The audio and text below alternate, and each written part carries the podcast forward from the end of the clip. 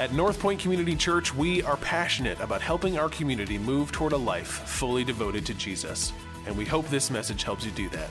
Thank you for tuning in. Good morning to you who are watching at home or wherever we are. So glad you're here. We've talked about it, but live stream starts today. Next Sunday for Easter, all four services. So at 8:30, 9:30, 10:30, and 11:30, you can join in from anywhere. So like Jake said, invite someone, talk to them, bring them here for in person. It's going to be wonderful, and we're jazzed about that. Today's Palm Sunday, right? So I should be out here with my palms. That's all I got, sorry. It's not gonna get any better. It's the Sunday that historically Jesus came riding into Jerusalem before the Passover, before his crucifixion, before his resurrection, and the whole city reached out and just was going crazy because of who Jesus was, their anticipation that he was the Messiah. Really, really cool stuff. We hope that you have been reading through the New Testament. We've had a project over the last 90 days, over the last 3 months or so, to read through the New Testament. If you're on target, you'll be ending this week, which is really, really cool. I hope that's been fun for you. And let me just kind of bring you up to date on kind of where we've been, overview kind of stustuff. This week we read 1st, 2nd, 3rd John, Jude, and Revelation. 1st, 2nd, and 3rd John are three letters that were written by the Apostle John to the churches. And the basic theme of those letters is it's all about the love of God and the love that we need to have for others. Good stuff. We're going to dive into that theme today, looking at 1 John 4 in just a little bit. Jude is a really short book. It comes right before Revelation. It was written by the half-brother of Jesus. In it, Jude says that I'm the brother of James, who was the half-brother of Jesus. Same parents, Mary and Joseph. Jesus' father was the Holy Spirit, so he's the older half-brother of both of them. Jude, or Judas, did not become a follower of Jesus until after the resurrection. He grew up as his little brother, and he didn't think that he was all that hot until after the resurrection.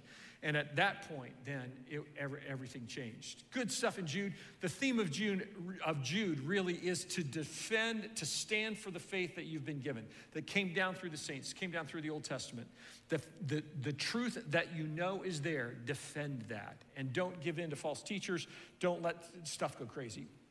That's Jude. Revelation is known as the apocalypse.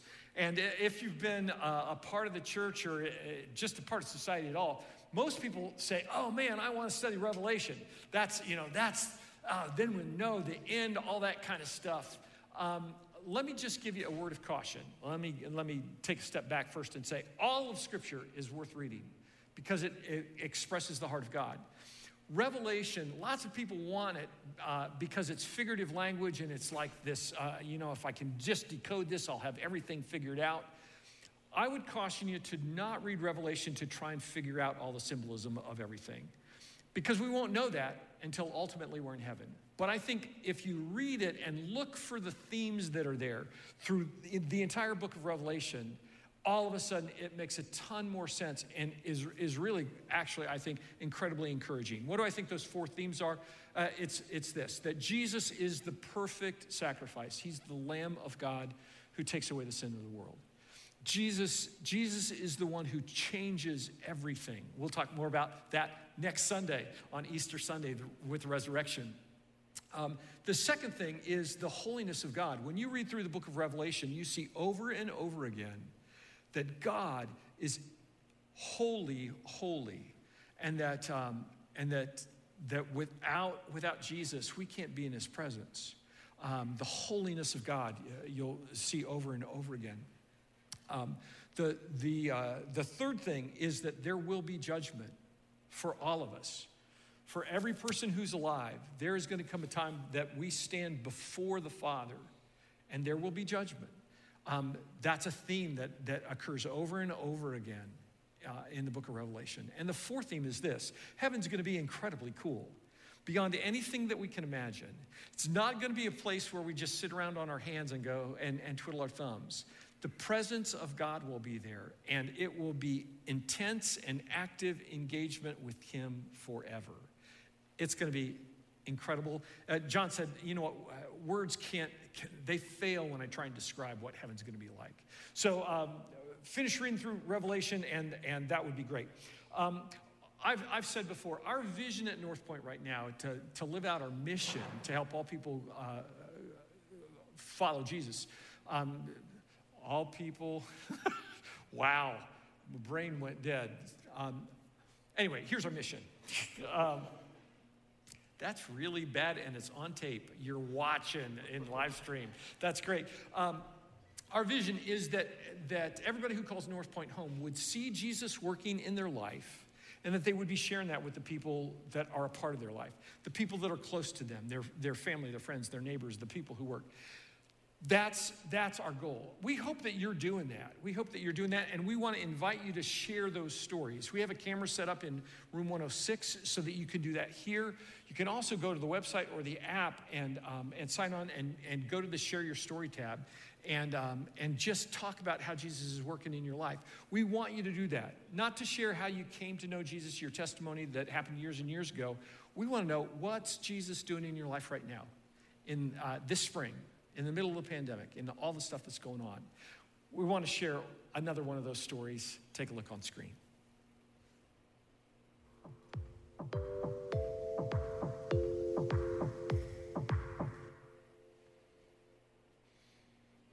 Hi everyone, I am Rachel Swanchera.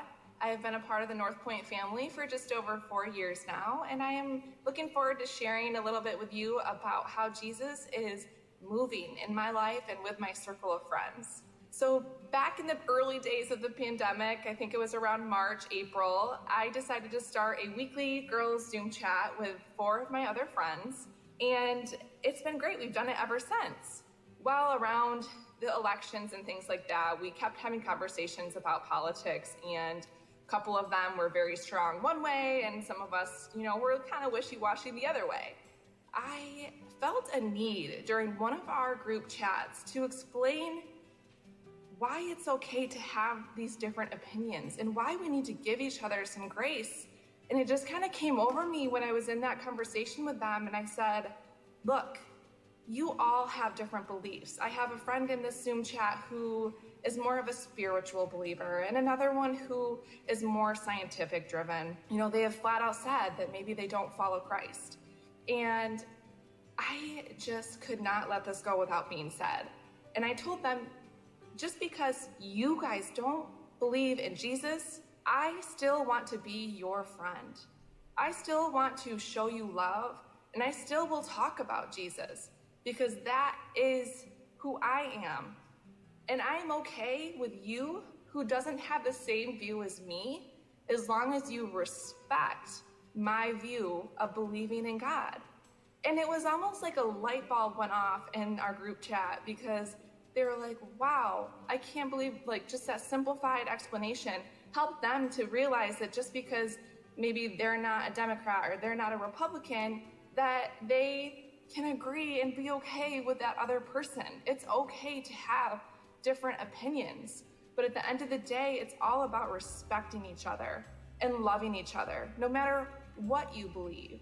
And I think that by sharing that with them, maybe that didn't bring them to Christ. It didn't really change their religious views or lack thereof, but it let them see that it just comes back down to that bottom line of respecting and loving one another. And that is the core concept of being a follower of Jesus, is loving each other as brothers and sisters.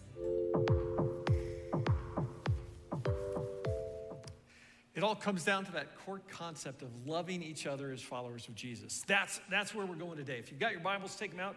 Turn to 1 John chapter 4, a couple of verses that we're going to look at that really are the foundation for everything. If you've got your app notes, go ahead and open those up. Let me share what John says to followers of Jesus in the first century. Dear friends, let us continue to love one another, for love comes from God. Anyone who loves is a child of God and knows God. But anyone who doesn't love doesn't know God, for God is love. Love's a word that we use all the time, right? We love sunsets, we love our dog, we love ice cream, we love our wife, we love our kids. Love's just a word that describes a lot of different kinds of things. In the original language, in Greek, this word that is used when John says God is love is the word agape. It's a kind of love that focuses on the other person and gives to help take care of them, expecting nothing in return. It's a love that just keeps on giving and giving. So when John says God is love, he's saying God is agape. It's the kind of love that's not a hallmark, everything gets resolved in 2 hours as the dog comes home and the snow starts to fall kind of love, all right? It's not that. It's a love that in our world is maybe characterized better by a marriage that lasts 40 or 50, 60, 70 years. That goes through the wars, that goes through pain and loss and disease, heartache, difficulty. And that through all of that, the couple just continue to love each other and to stand by each other. Not because it's easy, but because they love. That's the picture of God's love for us. At his core, God is love. His love is perfect. He wants the best for us. He allows us to live in a broken world and to experience pain because he loves us.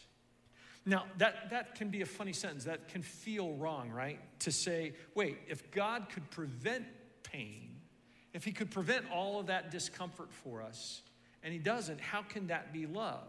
That sounds wrong, right? Until you think from a bigger perspective.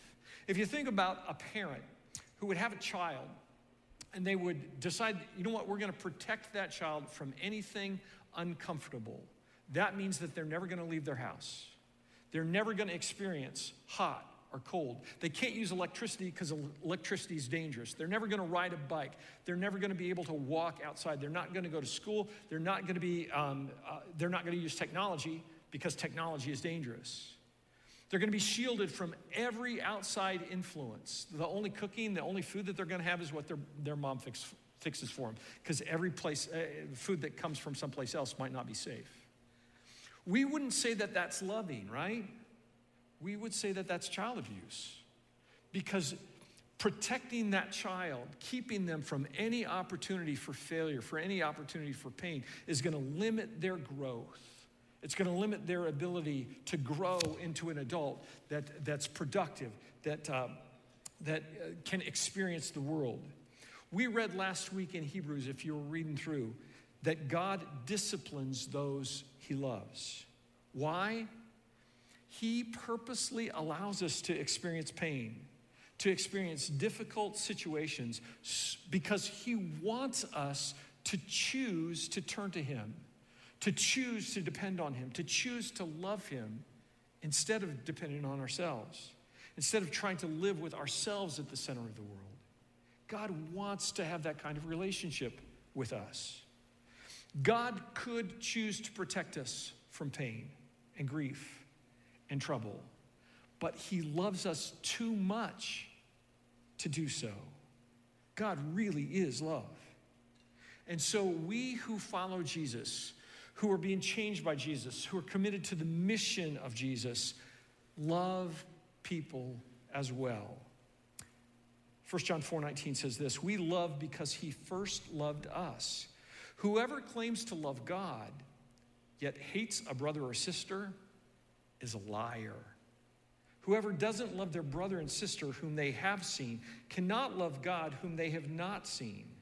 And he's given us this command, anyone who loves God must also love their brother and sister.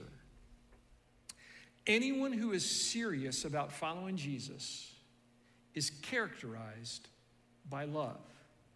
Anyone who's serious about following Jesus is characterized by love. Notice that I didn't say anybody who is serious about following Jesus should be characterized by love. They are characterized by love. That's what John said. That's what Jesus said. You want to know who's a follower of Jesus? It's not going to be because of their knowledge of Scripture. It's not going to be because of the correctness of their theology. It's not going to be because of what they wear or their bank account or their voting record or what shows they watch or they don't watch. Jesus said it's going to be because they love each other. Our identity as Christ followers is that we love the people that we come in contact with. What is your identity? I've told this story before, but I remember when I was, I think, 11 years old, I joined organized football for the first time, Pee Wee football. And I remember that summer so vividly because it was incredibly hot. It was probably 85 or 90 when we practiced that summer, about 90% humidity. And that first week of football practice, it's all about conditioning. That's all you do. And so I went the first night and just struggled through it. I went the second night and struggled through it. The third night, I faked being sick so I could stay home. Literally, it wasn't my finest hour. The fourth night, I'm in the car thinking, we're going to go and run and do all that stuff. I don't want to do it. And I'm in the car on the way to practice. I said to my dad, I said, "Dad, I don't think I want to play football anymore." And he said, "That's great. You don't have to." And I'm thinking, yes, let's go home. And he said, "After this season is done, you never have to play organized football again. But you made a commitment to the team, and you're going to finish this season because Rubles aren't quitters." I remember that. I mean, I could still see my dad. Rubles aren't quitters. That helped establish my identity, our identity as a family. It's something, that's a story I told my kids. Rubles aren't quitters. That's not what we do. What's your identity as a follower of Jesus? It's that we love people. That's what God calls us to. So what's your identity? What are you characterized by? Are you characterized by a harsh, judgmental spirit? Are you characterized by anger? Do you care more about rules than you do about people? Do you care more about being in control than you do about the people who are around you? If you go to a restaurant today for lunch, do you care more about your food than you do about the person who's serving your food? Do you care more about your child's grades than you care about your child or their teacher? Do you care more about your to-do list than you do about knowing the name of the custodian or that intern at work or the barista in the coffee shop? Do you care more about where you need to be than you care about that person who's stranded on the side of the road? What are you characterized by? And why is it such a big deal? The reason it's such a big deal is because we are the living example of God here on earth. We are the demonstration of what it looks like to know God when we love or when we don't. 4 days after Palm Sunday, 2,000 years ago, when Jesus got together with the disciples to celebrate the Passover, and Jesus washed their feet and they ate the meal together, and Jesus said, one of you is going to betray me. As Jesus is teaching after that, this is what he says: "Your love for one another will prove to the world that you're my disciples." Your love for one another will prove to the world that you're my disciples. That night he'd go to the cross. He'd be betrayed. All of his friends that he was talking to would run away from him. But Jesus said, "Your love for one another will prove that you're my disciples." I grew up in the church, and when I was little, we sang out of a hymnal. You remember what hymnals are? I loved the hymns growing up. It was great. But I remember on Sunday nights often, sometimes on Wednesday nights, would not just sing from the hymnal, would sing choruses as well. There was a chorus that I remember so vividly from when I was little that went, "Love, love, love, love, the gospel in a word is love. Love thy neighbor as thy brother. Love, love, love." And you could sing it as a round. I thought it was the coolest thing ever. Does anyone remember that song? Some of you, very few of you. Here's the thing about that particular chorus. It wasn't until years later that I realized the power of the lyric. The gospel in a word is love. Love sums up who God is, why Jesus came, and how we respond to the rest of the world. As I grew up to be a teenager, we sang more choruses, and we sang a song that was written by a Catholic priest in 1966 that said, "We are one in the Spirit, we are one in the Lord. We're one in the Spirit, we're one in the Lord, and we pray that our unity may one day be restored. And they'll know we are Christians by our love, by our love. Yes, they'll know we are Christians by our love. That's what Jesus said to his disciples on the night that he was betrayed. They'll know you're my disciples by your love. So what's love look like? What's that look like in practical terms for us? 1 John 4:9. God showed how much he loved us by sending his one and only son into the world, so that we might have eternal life through him. This is real love. Not that we loved God, but that he loved us and sent his son as a sacrifice to take away our sins. Dear friends, since God loved us that much, we surely ought to love each other. No one's ever seen God, but if we love God, if we love each other, God lives in us and his love is brought to full expression in us.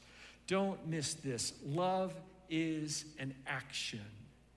It's not just this general feeling, oh yeah, I love everybody, I love the world. Love is an action. It's what we do. Love is a verb. It's not an attitude. It gets lived out in our lives. Earlier in 1 John, John said this, we know what real love is because Jesus gave up his life for us.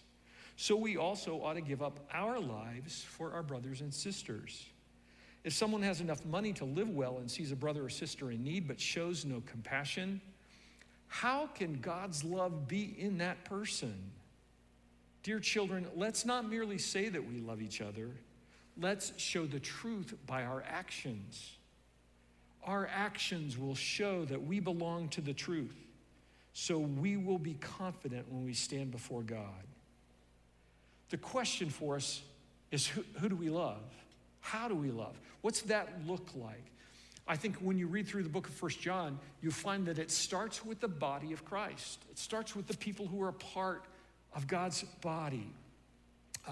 If love is an action, if love is a verb, that's why it's so important to be in relationship with the people who are the body of Christ. That's why it's so important to be a part of a life group, part of disciple-making friendships. When you know someone, you know what their needs are. You know how to love them. But it's not just the body of Christ.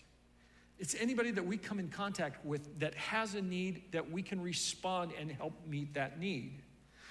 North Point is an incredibly generous church. I'm so grateful to serve here because y'all are incredibly generous. It's cool. We budget to help meet the needs of people who have needs here in our area. We do special offerings several times a year to help meet the needs of people who are here in our area. About 2 years ago, we were able to help 3,800 families that had medical debt that they couldn't pay by paying that off, almost $4 million. I love it that we're so generous, but frankly, it's a lot easier to give money than it is to give of yourself to love someone. It's a lot easier to write a check. And what God calls us to do, what John challenges us to do, is to love people with our whole selves. One day, an expert in religious law stood up to test Jesus by asking him this question, "Teacher, what should I do to inherit eternal life?" Jesus replied, "What's the law of Moses say? How do you read it?" The man answered, "You must love the Lord your God with all your heart, with all your soul, with all your strength, with all your mind, and you love your neighbor as yourself." "That's right," Jesus said. "Do this and you will live." The man wanted to justify his actions, and so he asked Jesus, "Who's my neighbor?" Jesus went on to tell a story that we know as the Good Samaritan. It's a story about a guy who's on a journey who gets beaten up and robbed, left for dead on the side of the road. And religious leaders walk by. They see this guy, but they walk by and don't do anything. They don't pay any attention to him. And a guy from a different race, a race that literally is in contention, at war with this guy's race, comes by and sees this guy in need. And he picks him up, and he takes care of his medical needs, and he takes him to a place where he can recover and covers the cost of the recovery of that guy. And Jesus finishes the story by saying, "Who was his neighbor?" That's the question. It was the person who saw the need and met it. Neighbor for us is not defined by convenience, but by cognizance. It's a $5 word that just means by being aware of the people around us. You know, for me in working through today's message, there was a harsh reality for me. There's a lot of times that I don't pay attention to the needs of others who are hurting. That's a problem. That's a big problem for me. Because we're called to love people who are in need. What does love look like? You know, if you're one of those people that do just pass by the guy on the side of the road, that you're just unaware of the needs around us, what's that look like? Let me give you just a whole bunch of ideas real quickly about ways that you can help people who are in need here in our area. There are people in poverty that don't have much, that live in substandard housing, that you may be aware of if you reach out and have a relationship with them. There are people in our area that can't read, that maybe God would lead you into a relationship with them so that you could help them learn how to read. Lansing has been a place that refugees have come to for lots of years. In the last several years, that number has decreased significantly. But I think with the new administration, that number is going to increase again. And maybe God's calling you today, when you think about loving your neighbor, to connect with St. Vincent de Paul, who organizes the immigration of refugees into our area and help them in that process, to build a relationship, not just a one-time thing, but to build a relationship with them to help them acclimate to where we live. We have a group here from North Point that's led by Chuck, who plays bass guitar this morning, at Maplewood Women's Shelter, that serves food to a homeless shelter. That's a great thing. But man, if you do it, go consistently. Build relationships with the people who are there so that you can love your neighbor as yourself. Here in DeWitt, we have a home called House of Promise that's to rescue women who've been a part of human trafficking. And maybe God is calling somebody from North Point to build relationships with those women to go over to not just to give money, maybe just to give money, but to go over and help them learn how to write resumes, help them learn how to do some things that they have not ever done before because of the life that they've lived. Maybe God's calling you to connect with Habitat for Humanity, people who are house insecure, and to work alongside them.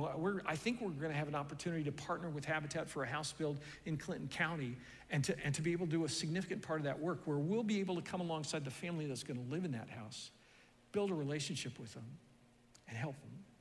Maybe it's for people who are food insecure. And the thing that you can do is to go and work at Redeemer's Food Pantry or at Basic Needs in St. John's or at Beacon of Hope in St. John's, and not just go one time, but to go and to be able to develop friendships, relationships with the people who are there, to love your neighbor as yourself. Those are all institutional kinds of things. But the cool thing is, within the church, I've seen people give perfectly good cars to somebody who was in need. Not charging them anything, just giving them the car because they needed it. I've seen people pay for somebody's house payment for months until they were back on their feet. I've seen people babysit for a friend so that a person could go to a job interview. I've seen people adopt children and foster children and come alongside as surrogate parents for kids who maybe only are living in a single parent home, and to learn to love and care for those kids in the way that God would. I've seen people forgive people who've hurt them, who've stolen from them. Understand that in all the stuff I'm talking about, I'm not talking about a social gospel. I'm talking about loving people because God calls us to, and because of the way that God sees them and the value he sees in them, and giving of ourselves to invest in them on a regular basis. It's about more than random acts of kindness. Those are good, but it's about being in relationship with people. It's about the way that we live our lives. Loving someone gives them hope, and hope drives despair away. like a bright sun after a spring rain. We don't need to do it all ourselves, but we do need to do something. There's lots of need. What does it take? It takes seeing the world with the eyes of Jesus, seeing the people in your world with the eyes of Jesus. It takes a rational preoccupation with how precious God sees the people in your life. And it takes being available. Maybe you're old and retired. You've got all kinds of time that you could invest in people. Maybe you're not old and retired. Maybe you're young, single, don't have kids. You've got time that you could invest and love people in a way that you've never thought of before. Maybe you have kids at home and you think, I don't really have that much time. You know what? You have an incredible opportunity to shape the view of your children, whether they're preschoolers or elementary age or teenagers, about what it looks like to love your neighbor as yourself. You can do that by the choices that you make. James 1:27 says, pure and undefiled religion, pure and genuine religion in the sight of God the Father means caring for orphans and widows in their distress, refusing to let the world corrupt you. Jesus said in Matthew 25, you want to live it out? Love the least of these, the people who are poor and naked, people in prison. Casey Crawford is the CEO of Mortgage Movement. He's a former NFL tight end. And he tells the story about growing up in Washington, D.C. His dad owned a True Value hardware store. And he said his dad would come home from work and tell about the employees that worked for him. One was a guy named Earl E. Byrd. He said Earl Byrd was this short guy, stocky. He was like a boxer, but he was a devout follower of Jesus. And he said his dad would always come home around the dinner table and tell him what Earl had done, how he had treated people in such an incredible way. When payday came, Crawford's dad would cash his employees' paychecks, and he had $10 bills, so he would give them stacks of $10 bills. And he said Earl Byrd would take that stack of $10 bills and would take his tithe and put that in one stack, and then create a second stack that he set aside to help the children in the neighborhood in Washington, D.C., in inner city D.C., to help take care of them. And then he would live off the rest of that. An incredible story. He said one night he came home and his dad was just kind of despondent, and he said at dinner time that night, Earl quit today. And the kids were like, wait, Earl's a follower of Jesus. He's like the heart of the story. Quit. And his dad said, yeah, he quit. And Crawford said that he said to his dad, what are you going to do? And he said, well, about noon, this guy came in. Named Alonzo and said, do you have any work? I'm out of work. And I hired him on the spot. He started, and so we have a new guy. And Alonzo was a follower of Jesus as well. And he said their dinner conversations then began to come about what Alonzo did at work and how he treated people, that kind of thing. He said it was really cool the way that God just filled that gap. He said several months later, one of the people who worked in the back of the hardware store quit. And so Mr. Crawford brought all of his employees together and said, hey, do you know anybody that we could hire to fill this position? And Alonzo said, Earl's still out of work. He's looking for a job. And Mr. Crawford said, what are you talking about? And he said, yeah, Earl's been out of work for, 3 or 4 months now. And Mr. Crawford ultimately hired Earl back to work. But when he talked to him, he said, the first thing he said was, Alonzo, how do you know Earl? He said, we go to the same church together. Earl prayed with me when I was about to be evicted with my family. We didn't have money. I was looking for a job. And he's the one who told me about this job. He said, you know what, come in here tomorrow at noon. Come in the hardware store at noon tomorrow, and there'll be a job for you. Crawford said, it's pretty incredible to think that a guy would give up his job so that a brother in Christ would have a job and his family would be spared. That's what love looks like. In 1965, Jackie DeShannon released the single, What the World Needs Now is Love, Sweet Love. It became the theme song, really, for a generation. Vietnam was 6 years in about that point in time. When we look back on that time, we talk about how great the 50s and 60s were. There was a lot of stuff in the background that was really ugly and nasty that was happening at that point in time. And that song really capsulized this desire for there to be something better than that. 6 years later, in 1971, Tom Clay took that Jackie DeShannon song and did a mashup of it, and did it with clips of the audio of John F. Kennedy being shot and killed in Dallas, and the audio of Bobby Kennedy being shot in that hotel room in California, and a clip of Dr. Martin Luther King singing or speaking before he was killed as well. That recording had a profound impact on me as a teenager.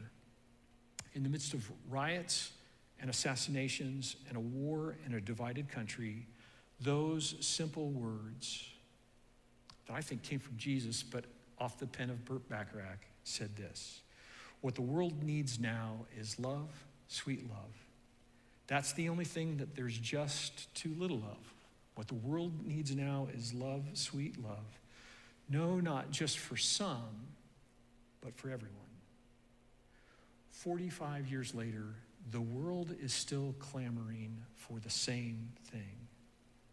The world is longing to see, longing to know someone who will truly love others.